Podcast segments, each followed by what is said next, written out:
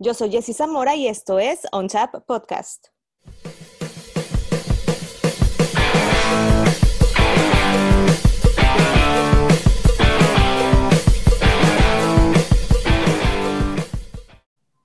¿Qué tal? Bienvenidos a On Tap, un podcast para los beer lovers y para todos aquellos que quieren estar enterados de todo lo relacionado con la cerveza artesanal. Esta semana On Tap tengo, como cada 15 días, ya saben, un gran invitado y la verdad es una persona que si estamos hablando de toda esta cultura cervecera en Baja California y, me atrevo a decir que también en México, es, es la persona ideal y es el referente para todo este movimiento de cheve artesanal. Demian Bossiger, ¿lo dije bien? Sí, correcto. Hola Jessy, buenas tardes. ¿Qué tal público? ¿Cómo estamos?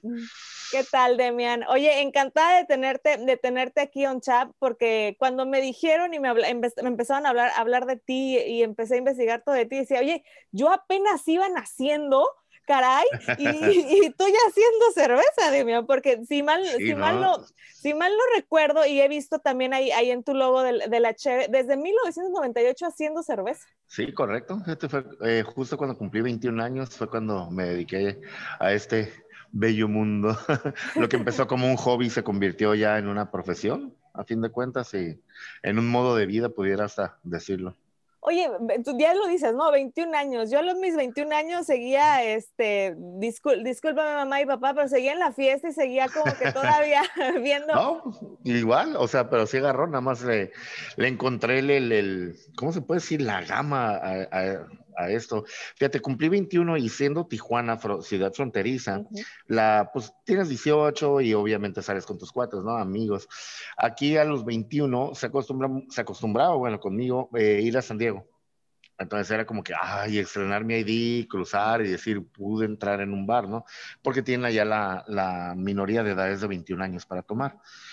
Yo, pues, en la familia hemos tenido este, un restaurante bar aquí en Tijuana y este, vendíamos cervezas eh, importadas y se empezó a dar este auge en San Diego que cuando me dijeron, oye, hay lugares que hacen cheve, yo así como que había conocido la planta de la Tecate, ¿no? Una vez nos llevaron este de tour y era una plantota inmensa, bueno, es, ¿no? Es una planta gigante, entonces cuando dije, un lugar hace, o sea, todo eso en un lugar, no, no, no me cabía en la cabeza, entonces cumplí 21 años y tas, le digo a todos mis compas, ¿saben qué? Vamos, quiero una microcervecería, todos son aquí, entonces, este, se dio ahí, ahí por este, por Fashion Valley había una que tenía unos tanques a la vista, bien bonita, y pues llegué ahí, eh, pedí un estilo de cheve que siempre tomaba, que era una cheve de trigo, me acuerdo, y, y hace cuenta que la probé y no bajé ni el vaso, que en verdad les dije, les juro que a esto me voy a dedicar. Al mes hice mi primer cheve.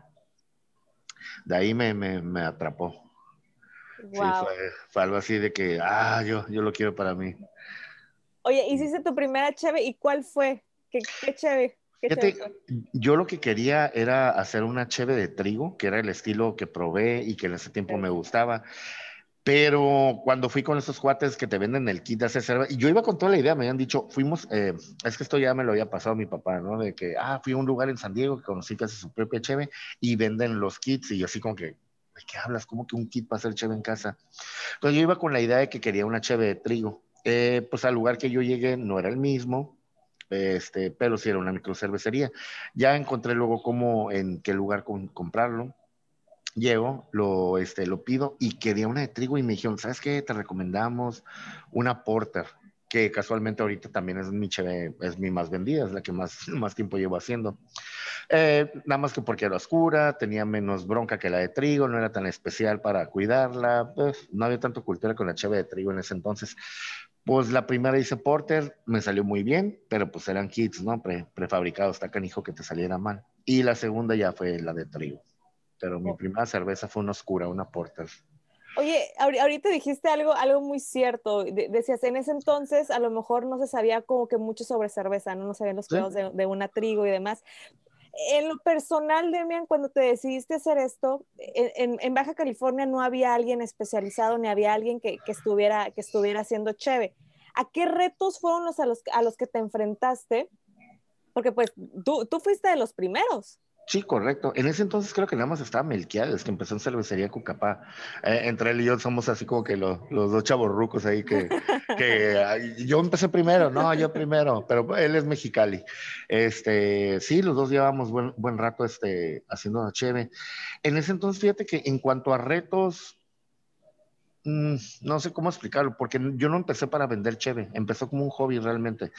como te menciono, trabajaba en el, en el bar de la familia, que es el sótano suizo, y traía mi cheve. En el bar vendíamos cervezas importadas, ¿no? Entonces vendíamos mucha cheve alemana, pues por el, por el legado del lugar. Este, y era otra vez mi estilo favorito, ¿no? La de trigo era, no sé, me sabía, yo pensaba que sabía como a chicle, a vainilla, estaba plátano, me, me encantaba ese sabor. Y cuando las empecé a hacer, me las traje al bar. Y de vez en cuando, o sea, también bien apenado, ¿no? O sea, con un cliente así como que, ah, mira, prueba esto, prueba esto. Y entre prueba y prueba se fue dando eso de que, oye, la chévere que me hizo probar el otro día, ah, uno, pues resulta que ahora le hice así, ahora le hice esa.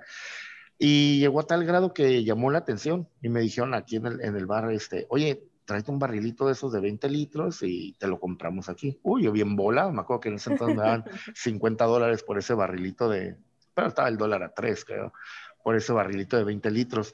Pero lo que más me gustó es de que lo que yo podía hacer era, cuando lo hice, o sea, 21 años, va, mis cuates y todo, pues la cheve artesanal pega más fuerte que una cheve normal, porque no, no trae maíz, es pura malta.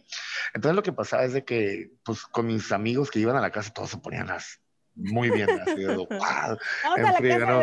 Sí, no, sí, en serio, era hasta clases me dieron, me acuerdo que hasta el salón con todo y maestro llegaban a estar en mi, porque mi casa tenía como barra, donde tenía, tenía el, donde hacía la cheve y los refrigeradores, entonces era como que nadie conocía, era como decir, vamos a un laboratorio, entonces así como que, órale, y este, en serio, me los llevé, me llevaba al grupo a veces para tomar clases ahí. La bronca es de que la cheve no la, no se me acaba tan rápido porque estaba como loco haciendo y haciendo y haciendo. Y cuando llegó al bar, en un día se me iba un barril y me lo pagaban, entonces me daba lo suficiente para comprar para la próxima y lo que yo ganaba era experiencia. Y feliz de la vida, la verdad, yo ni le quería ganar, yo lo que quería era hacer otro estilo, otro estilo, otro estilo. Y sí, claro, me llevaba unos 20 dolaritos, creo que era lo que me venía sobrando por, por barril. Me acuerdo que le ganaba el doble de lo que me costaba hacerla. Y nada, pues cuando empecé era con la olla de tamales de mi mamá, era así como que era algo. ¿Dónde está la olla de tamales? bien, escondida, ¿no? Dijo que no queremos tamales. Pero sí, estaba, estaba bien suave, la verdad, los, los pininos, los principios estuvieron muy, muy padres. Oye, e, e, esos pininos supongo que eran en el sótano o en algún lugar, en algún lugar de tu casa. Fíjate que casualmente, otra vez volviendo ahí con, con lo de mi padre, en mi casa hay un sótano. Entonces, cuando empecé, eh, Bossier originalmente se llamaba Kellerbier, que quiere decir sótano en, en alemán, eh, o cerveza de sótano, por la frescura, porque ahí se mantenía y eh, X. Pero sí, resulta que la cheve del sótano no fue en el sótano, pero fue en otro sótano donde, donde inició. Oye, ¿qué, fue lo más difícil o, lo que más te costó trabajo aprender en ese entonces, Demian, de, para ser chévere?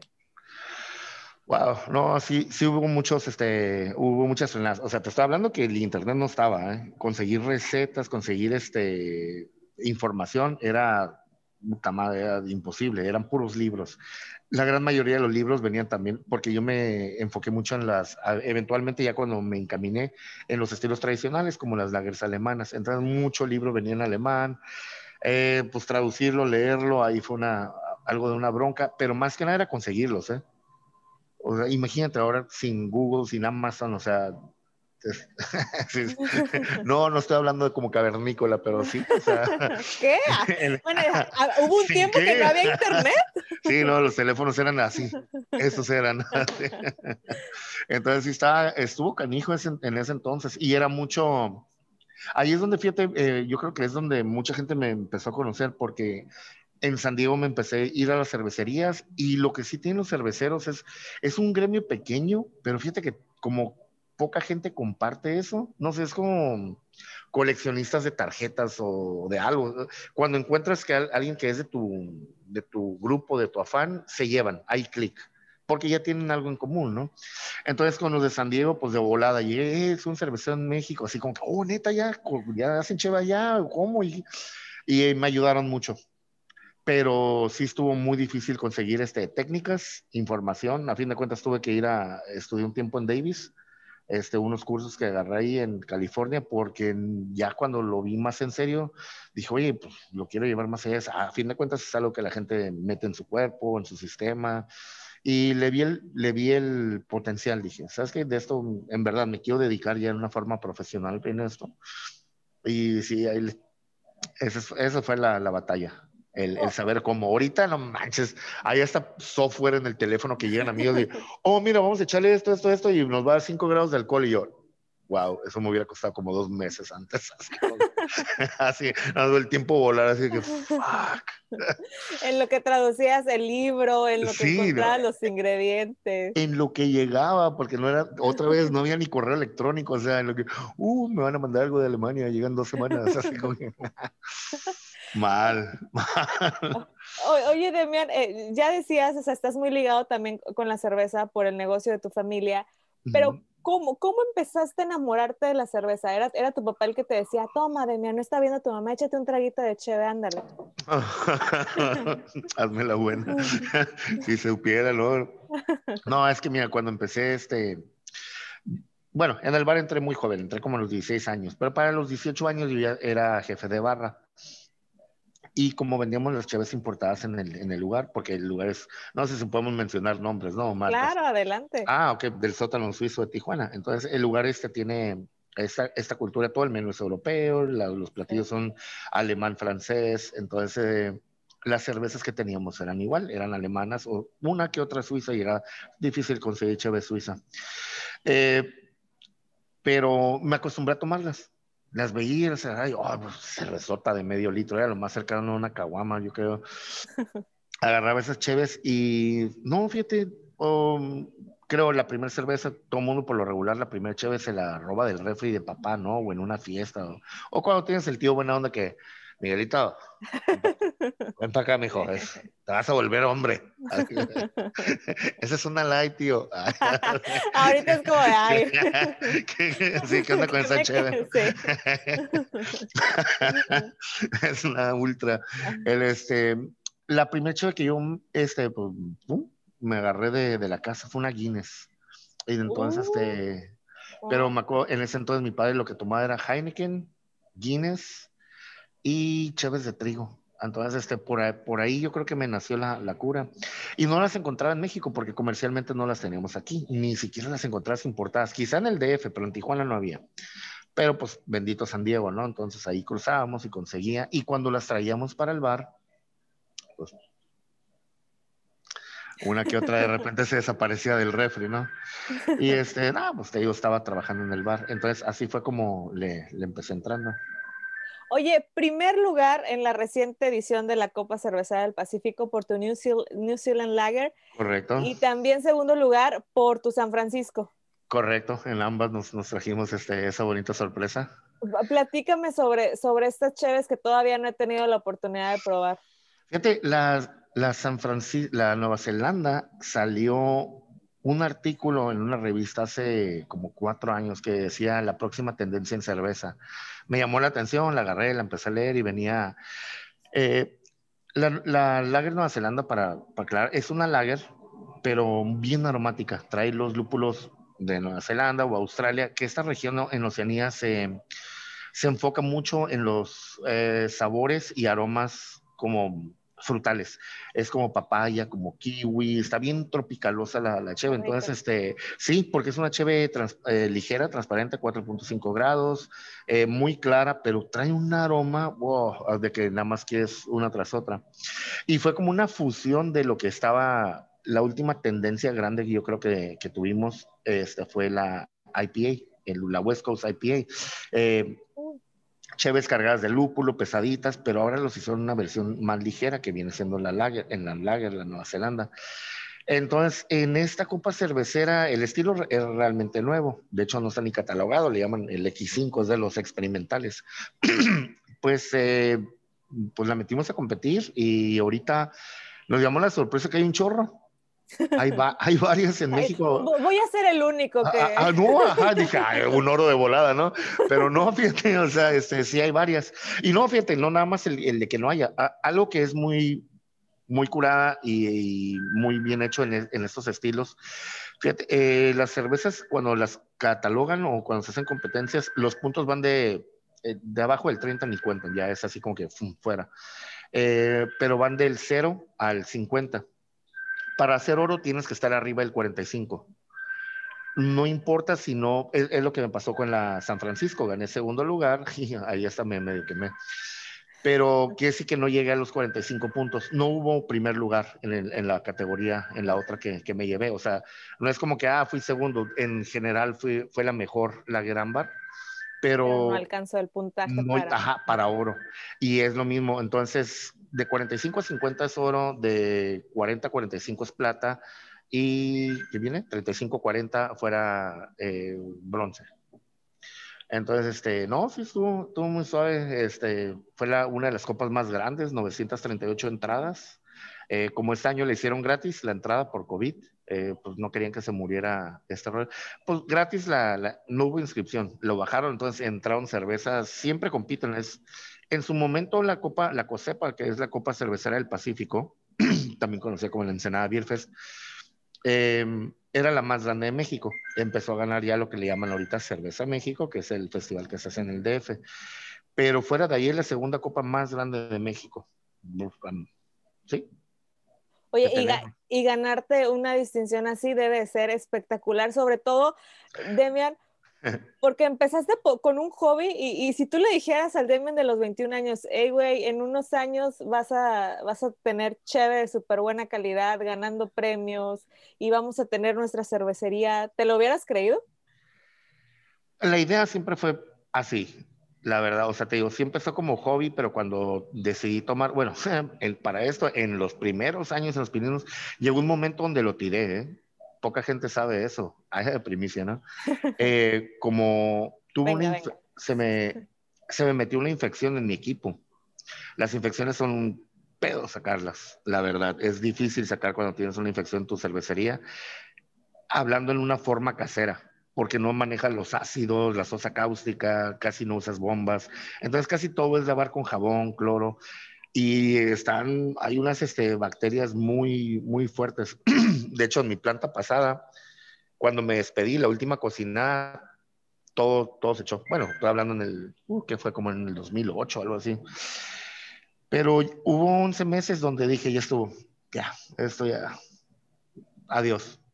Y de repente llega el boom a Tijuana, que veo que hay me, hablan de Ensenada, me dicen, oye, estamos haciendo una, nos enteramos que haces cheve y nos estamos juntando. Ah, ya se dio por el valle, la gente que hacía vino, como que el equipo es muy parecido, no es igual ni el procedimiento, pero hay cosas que se comparten, tanto pues en el equipo, en las ollas, en los fermentadores. Entonces me hablan para una junta, me dicen, oye, nos estamos juntando la gente que hace cheve y este, pues de Tijuana eres tú. Y ay, bueno, eh Desganado. Eh, no, no tanto, porque ya sabía que a fin de cuentas iba a haber,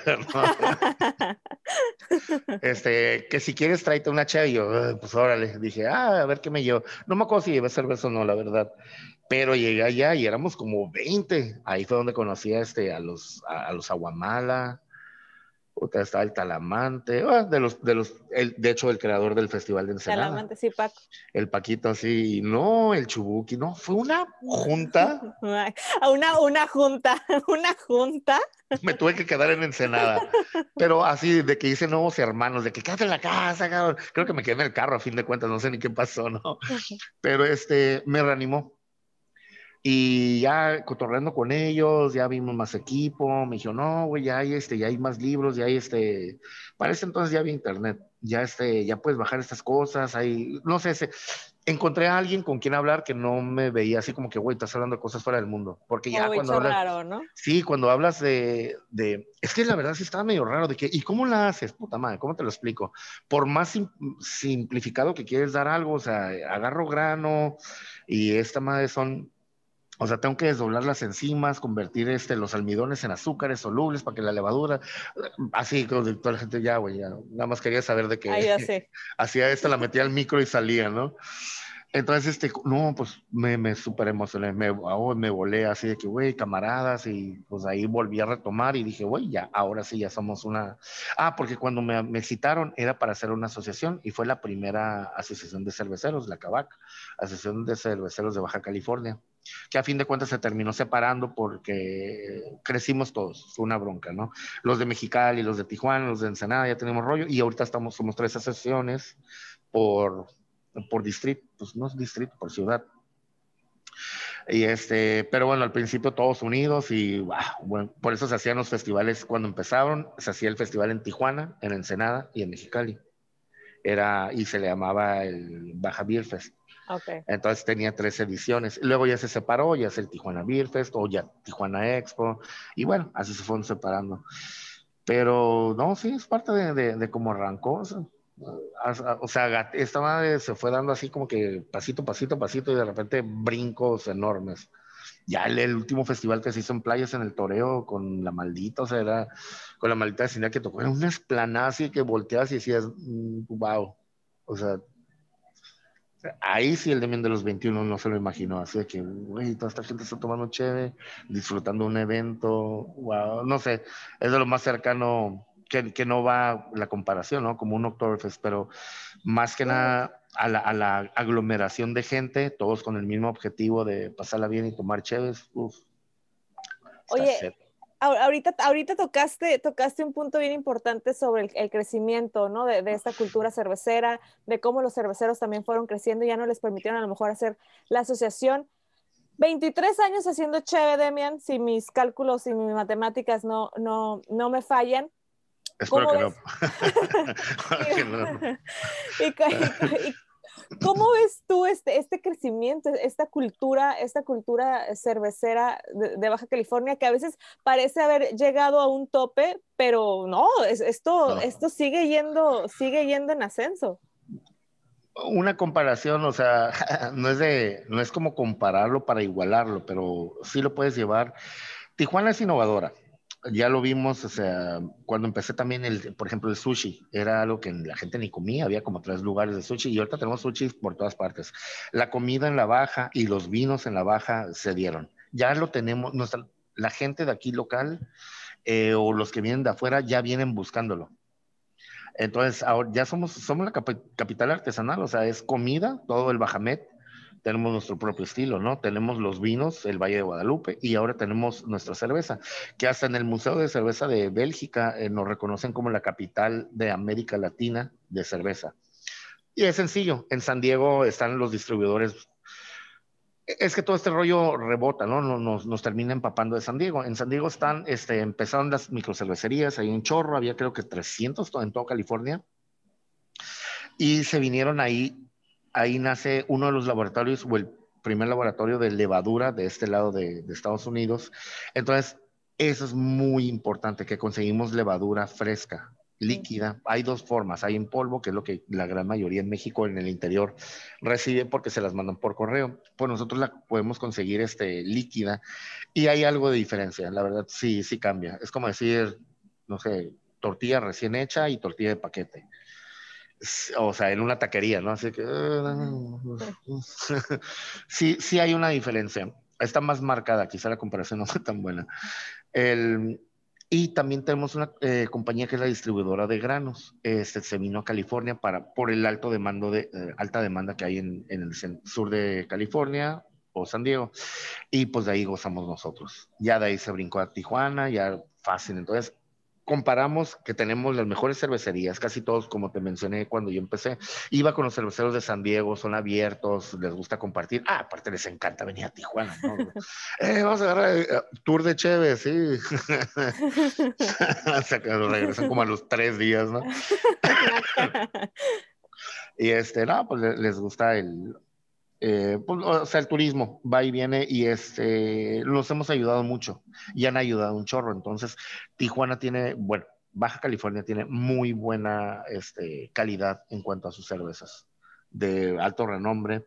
Creo que esta vez fue la primera vez que, que Baja California no se trae un 40% de las medallas del festival, pero lo sé por muchos amigos que el COVID nos pegó duro, muchas plantas dejaron de trabajar, muchos no se quisieron meter a la competencia, que dijeron, ahorita está canijo este trabajarlo.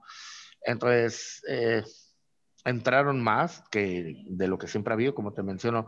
Normalmente habían como 300 entradas, este año hubieron 938, fue así algo bien, bien loco, por lo que fue gratis, pero no todos le entraron o no todos le entraron a todas, de lo que oí yo. Oye, y, antes de irme a una sección que, me gusta mucho aquí, y, y retomando un poquito tu cerveza, ¿qué tipos de cerveza, además de esta lager que se me antojó de, Nueva Zelanda, Y, esta San Francisco, qué otras cervezas también eh, podemos encontrar en, en Bossiger? Pues tenemos una gama bastante grande, fíjate, tenemos 33 taps y en general manejamos como 18 estilos variados. Eh, yo como empecé hace ya unos, unos años. Unos, unos eh, Sí, yo eh, cuando empecé, fíjate que no estaba toda la loquera de sabores, de estilos raros, estaba todo lo tradicional. Entonces, a mí me podrías decir, pues el, también ahí soy el viejo, ¿no? O sea, mis estilos son por lo regular tradicionales. Sí me aviento de vez en cuando algo con sabor, pero no es mi fuerte. Eh, yo soy lager, por, por ejemplo, otra cosa que hago yo, ninguna de mis cervezas tiene nombre. A todas se llaman Bossiger Lager, Bossiger Porter, Bossiger Jefe Bison, que viene siendo la trigo. Porque cuando empecé a hacer la cheve me volvía loco. Por ejemplo, ahorita veo que tienen las latas atrás de ti, de que llegaba una, a una licorería y yo, eh, pelo de perro, o veía unas que tenían donde, donde me empezaron a enseñar, ¿no? Que eran puros pescados, y yo, no se me antoja un pescado así como mm, para cheve. Entonces, este, mucha gente le puede decirlo, tienen sus opiniones diferentes, ¿no? O sea, puedes decir, oye, me enfoco a, no sé, me recuerda a un triciclo y le puse a mi cheve roja, triciclo rojo, ¿no? X. Yo les dejé el nombre del estilo. Eh, eh, a lo que quiero llegar es qué tan tradicionalista empecé a ser. Entonces, como te repito, ¿no? O sea, no había internet, no había tantos estilos, entonces lo que había para imitar eran los estilos tradicionales. De hecho, todavía ni sabía, la Chevy Light todavía ni se estaba haciendo. Sí existía, pero no era tan popular como ahorita. Entonces empecé a hacer lager, eh, porter oscura gracias a la Guinness, las de trigo por la franciscaner que también se daba. Eh, pues ahorita en Bossier sí tallas stouts, porters, IPAs, IPAs de trigo, eh, belga, que es otra de nuestras cheves, es la más medallera que hemos tenido, una Belgian Strong.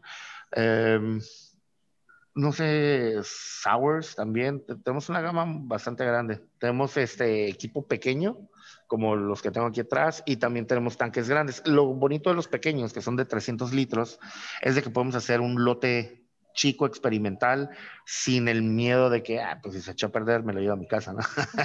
Ay, se echó a perder, mira nada más. cargando barriles todo el día. No, pero no, no echaba a perder, me refería más que nada que no salía este al, al o sea, que no, que no era lo que queríamos, ¿no? Oye, tú regándola a propósito, ¿no? sí, así que. Para llevarme. Oh, alguien, alguien le dejó caer whisky a la Ay, caray, vámonos a la casa. Sí, la tengo fila ahí. Este, entonces sí, te digo, puedes encontrar todos los estilos tradicionales, desde una light, unas lagers, ámbars, oscuras, cheves ahumadas. Uy, ahumadas. Sí, también este, me gustan las lagers ahumadas mucho de, de Bamberg, Alemania. Y sí, ay, qué rica, no manches. Aquí, como tenemos el restaurante, ahumamos nuestra malta, entonces, este, pues a veces usamos eh, cerezo, manzano, eh, diferentes maderas, ¿no? Y eh, jugamos con ellas. Son los estilos de que los que no son de línea, lo que no está embotellado, nos da todavía mucha, mucho rango para, experimentar con ellos y ya cuando decimos, oye, ya se vende, ya está clavada así, la receta ya, ya no hay para dónde moverla, órale, la pasamos a botella, le sacamos su etiqueta y para afuera. E, e, esa, ahorita que dices de Bamberg, yo la verdad era muy escéptica de esas cervezas ahumadas, y era como de, oh, híjole. Te pero que gustar el tocino. y, no me gusta, pero tuve la oportunidad de, ir a Bamberg y pues como de, pues, ok, estoy en Bamberg, ni modo de no probarlas, ¿no? Sí, no, eso es... Oye, qué ricas, ¿sí? O sea, sí, sí, es como de, dije, ah, wow, no, sí. sí están en su propia gama, o sea, no, no es para llevártela a la playa, casi como que una chava ah, ahumada, digo, pero vamos, clima de Bamberg, pues sí, este, sí tiene sus momentos, aquí en Baja California gozamos de tantos climas que en la noche, con unas costillas, por ejemplo, queda riquísimo. O lo que se da mucho aquí en la Baja, los tacos de marlin ahumado, con una chela ahumada, uy, papá, sí le encuentras, o echarlos en estofados también. Van a ser con cara de, de, de cheve ahumada, cara. Me andas antojando la, la cerveza. Fue Bamberg. oye, oye, Demian, ya la última, la última y nos vamos, es una sección que tengo preparada para cada invitado que, que está aquí en On Chat Podcast son eh, preguntas eh, muy básicas, muy cortas, respuestas también cortas y por lo general no me gusta que tengan mucho tiempo de reacción para que sea la respuesta lo que les salga del alma, realmente de su corazón y, no procesen tanto, tanto la respuesta. ¿Estás listo? Mm, pues no, pero va. No, pero ya. échale un traguito a la cheve para que. no, ya, ya, que me tore con una pregunta le doy el trago. Oye, ¿cuál es tu cerveza favorita de Bossiger? No tengo.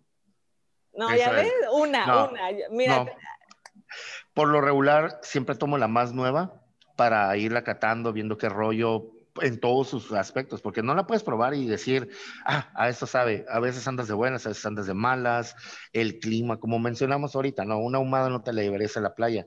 Cuando hay días de sol, no se me antoja una porter o una, una stout imperial de 10 grados, así como que, oh, no, dame una light o algo, o sea, y tengo mis chas o una de trigo, chingue, chingue. Yo creo que va a ser la de trigo, sí, tendría que decir una. Pero, en general no. ibas, ¿eh? a, ibas a decir esa, una, la de trigo. Fíjate que yo creo que sí. Entonces, este, va, la de trigo. Ok, perfecto. Oye, ¿y cervecería favorita de Baja California? Pues que obviamente no sea Bossiger. Wendland me ha gustado como ha crecido mucho. Me voy a echar varios enemigos encima. Este, fíjate, es que todos tienen lo suyo. Eh, a Insurgente me tocó verlo crecer, cómo empezaron de tanquecitos a tanquesotes. Ellos, los hermanos Morales, les valió y dijeron, ¿sabes qué? Vámonos con todo. Eh, fue una envidia, la verdad. Yo los vi, o sea, en un año ellos hicieron lo que a mí me tardó 10, ¿no? O sea, yo me fui muy a la segura, empecé, pues, te digo, no había ni, ni, clientes antes. ¿Quién está haciendo cositas raras? Misioneros hace sus chéves. Es que fíjate, cada quien tiene, tiene lo suyo. Tiene como que un, un, especial, ¿verdad? Sí, este, Fauna también este, han logrado un chorro ellos en Mexicali. Este, wow, no, es, y loca que voy a, las plantas, conozco algo y mira, esto lo inventamos nosotros, esto hicimos nosotros. Y dices, la, la, cervecería, eh, ser cervecero es ser plomero, electricista y, y artista. Realmente te, te, ingenias cada máquina. Pero Fauna me ha impresionado mucho, eh, perdón, este, Wendan me ha impresionado mucho cómo han crecido. Fauna también es una planta muy grande. Va. ¿Algún estilo de cerveza que aún no hayas hecho pero que te encantaría hacerlo? Lambics, las respeto tanto que no las quiero hacer. ¡Uy, qué ricas! Hice una Lambic, eh, por lo regular se van en, se añejan en madera un año. Esta cerveza es, una, es como una blonde ligera, eh, haces como una HB 3 grados y medio, ya que fermenta en los tanques normal de acero, se va a barricas y la pones en una cama de frutas. El, en mi caso la que más me gusta es de frambuesa, pero también hay de cereza, hay de manzanas, hay de durazno. Entonces, sí, es un chorro, fíjate, es como una libra por, por litro de cheve. Y ya que los avientas ahí, le avientas levadura de champaña, que es una levadura salvaje. Entonces, esta levadura de champaña lo que empieza es empieza a comerse la, la fructosa, el azúcar de la fruta, y refermenta con la cerveza, suelta el sabor, genera el gas, y las dejas un año ahí a, que se haga el, blend, agarras el sabor de la maderita, y wow, la verdad, este, eh, respeto, una vez hice una y pues después de un año, o sea, no me duró nada, como a la semana ya de chévere. Era fruta. Eh, sí, las lambics fueran. sí las he hecho, perdón, sí la he hecho, pero no las hago. Nada más he hecho una en la vida y fue hace 15 años. Perfecto. Si pudieras hacer una colaboración con alguna cervecería, ¿con cuál sería? ¿Estamos hablando local o...? De la... Así puedes, volar, hacer volar tu imaginación. No, pues es que está, está canija la, la, pregunta, fíjate. porque aparte del amor, pues también es algo profesional. Por ejemplo, te podría decir, sabes que me encantaría colaborar con Budweiser, no por hacer una chévere con ellos, sino por conocer un equipo de esa magnitud. O con monjes en Bélgica para ciertos estilos, la verdad. Bueno, ¿y, y de México? Ah, ok. para, no expandir, Túmate del rollo. ya, no deberías de tomar en las entrevistas. Ay, fíjate, sí, sí he tenido chance de hacer unas. Ahorita tengo una invitación con Transpeninsular, que es de los que ah. más respeto yo por, para lagers, este, con Colin. Eh, me gustan mucho las lagers que hacen ellos, también tradicionales, tradicionalistas. Este, yo creo que es la pendiente que tengo ahorita con ellos. Este, me gustaría unir este, las lagers, porque pues, como, como es mi fuerte y creo que también el de ellos, me gustaría cotorrear eh, sus técnicas. Saldría, saldría algo, algo chido de ahí. Oye, yo sé que a lo mejor ninguna de las dos es tu estilo, pero tienes que escoger una y siempre me rompen el corazón. No te voy a decir por qué, porque a mí, a mí me encanta un, Una de las dos. Sí. ¿Stouts o IPAs?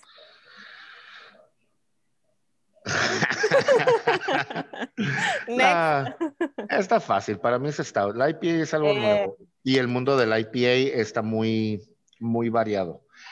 Hubo un tiempo cuando empezaron las IPAs, Luego se hicieron las West Coast IPAs, luego se hicieron las Black IPAs, luego se hicieron las White IPAs, luego la Red IPA.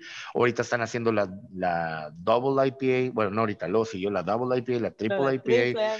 Luego sacaron ahorita, ahorita ya están con la NEIPA, la Nueva England, la Hazy IPA. Entonces, es un estilo que francamente, aquí sí me ha ganado unos cuantos haters, este, está bien violado.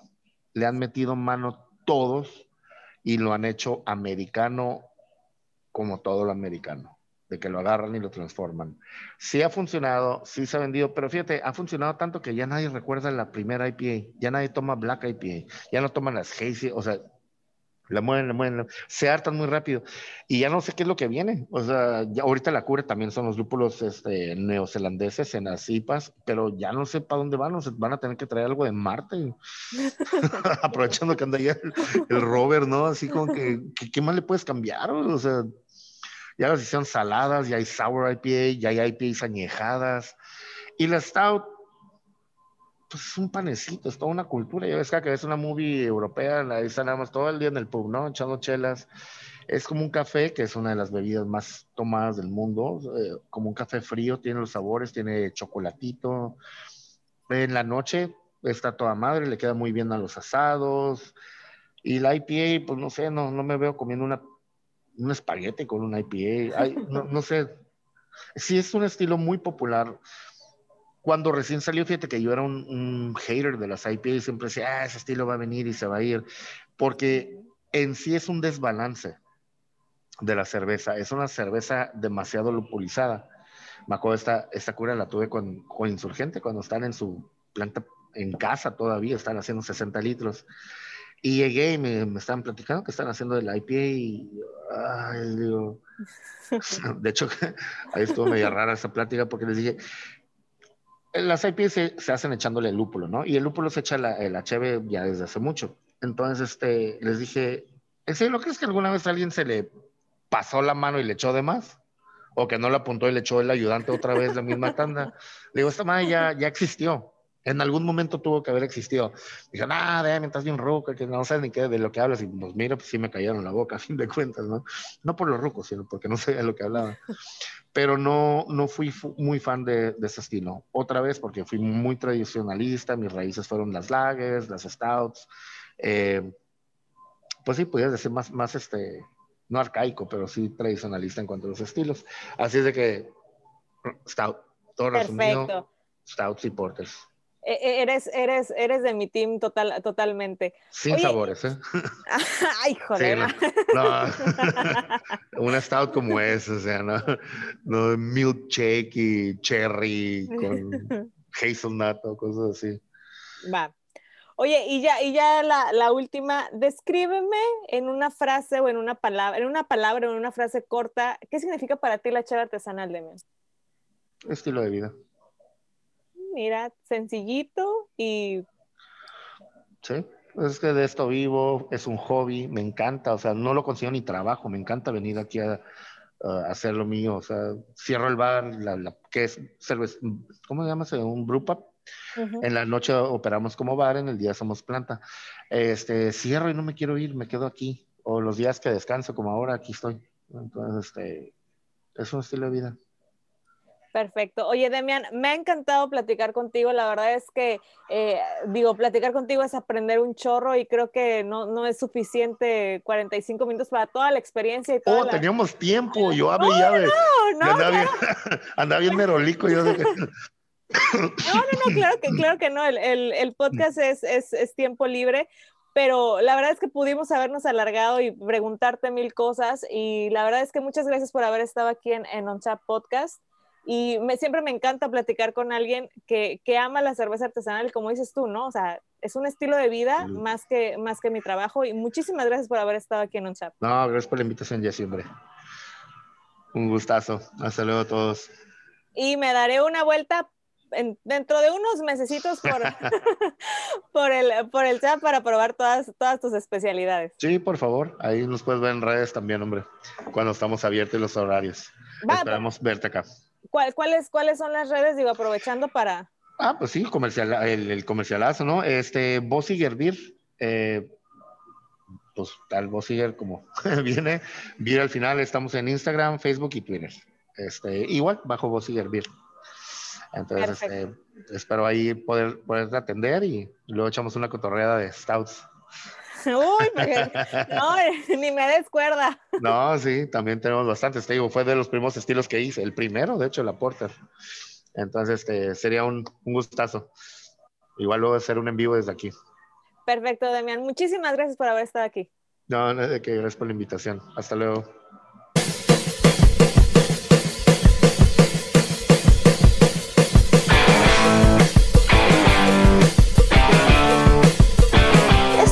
On Chat.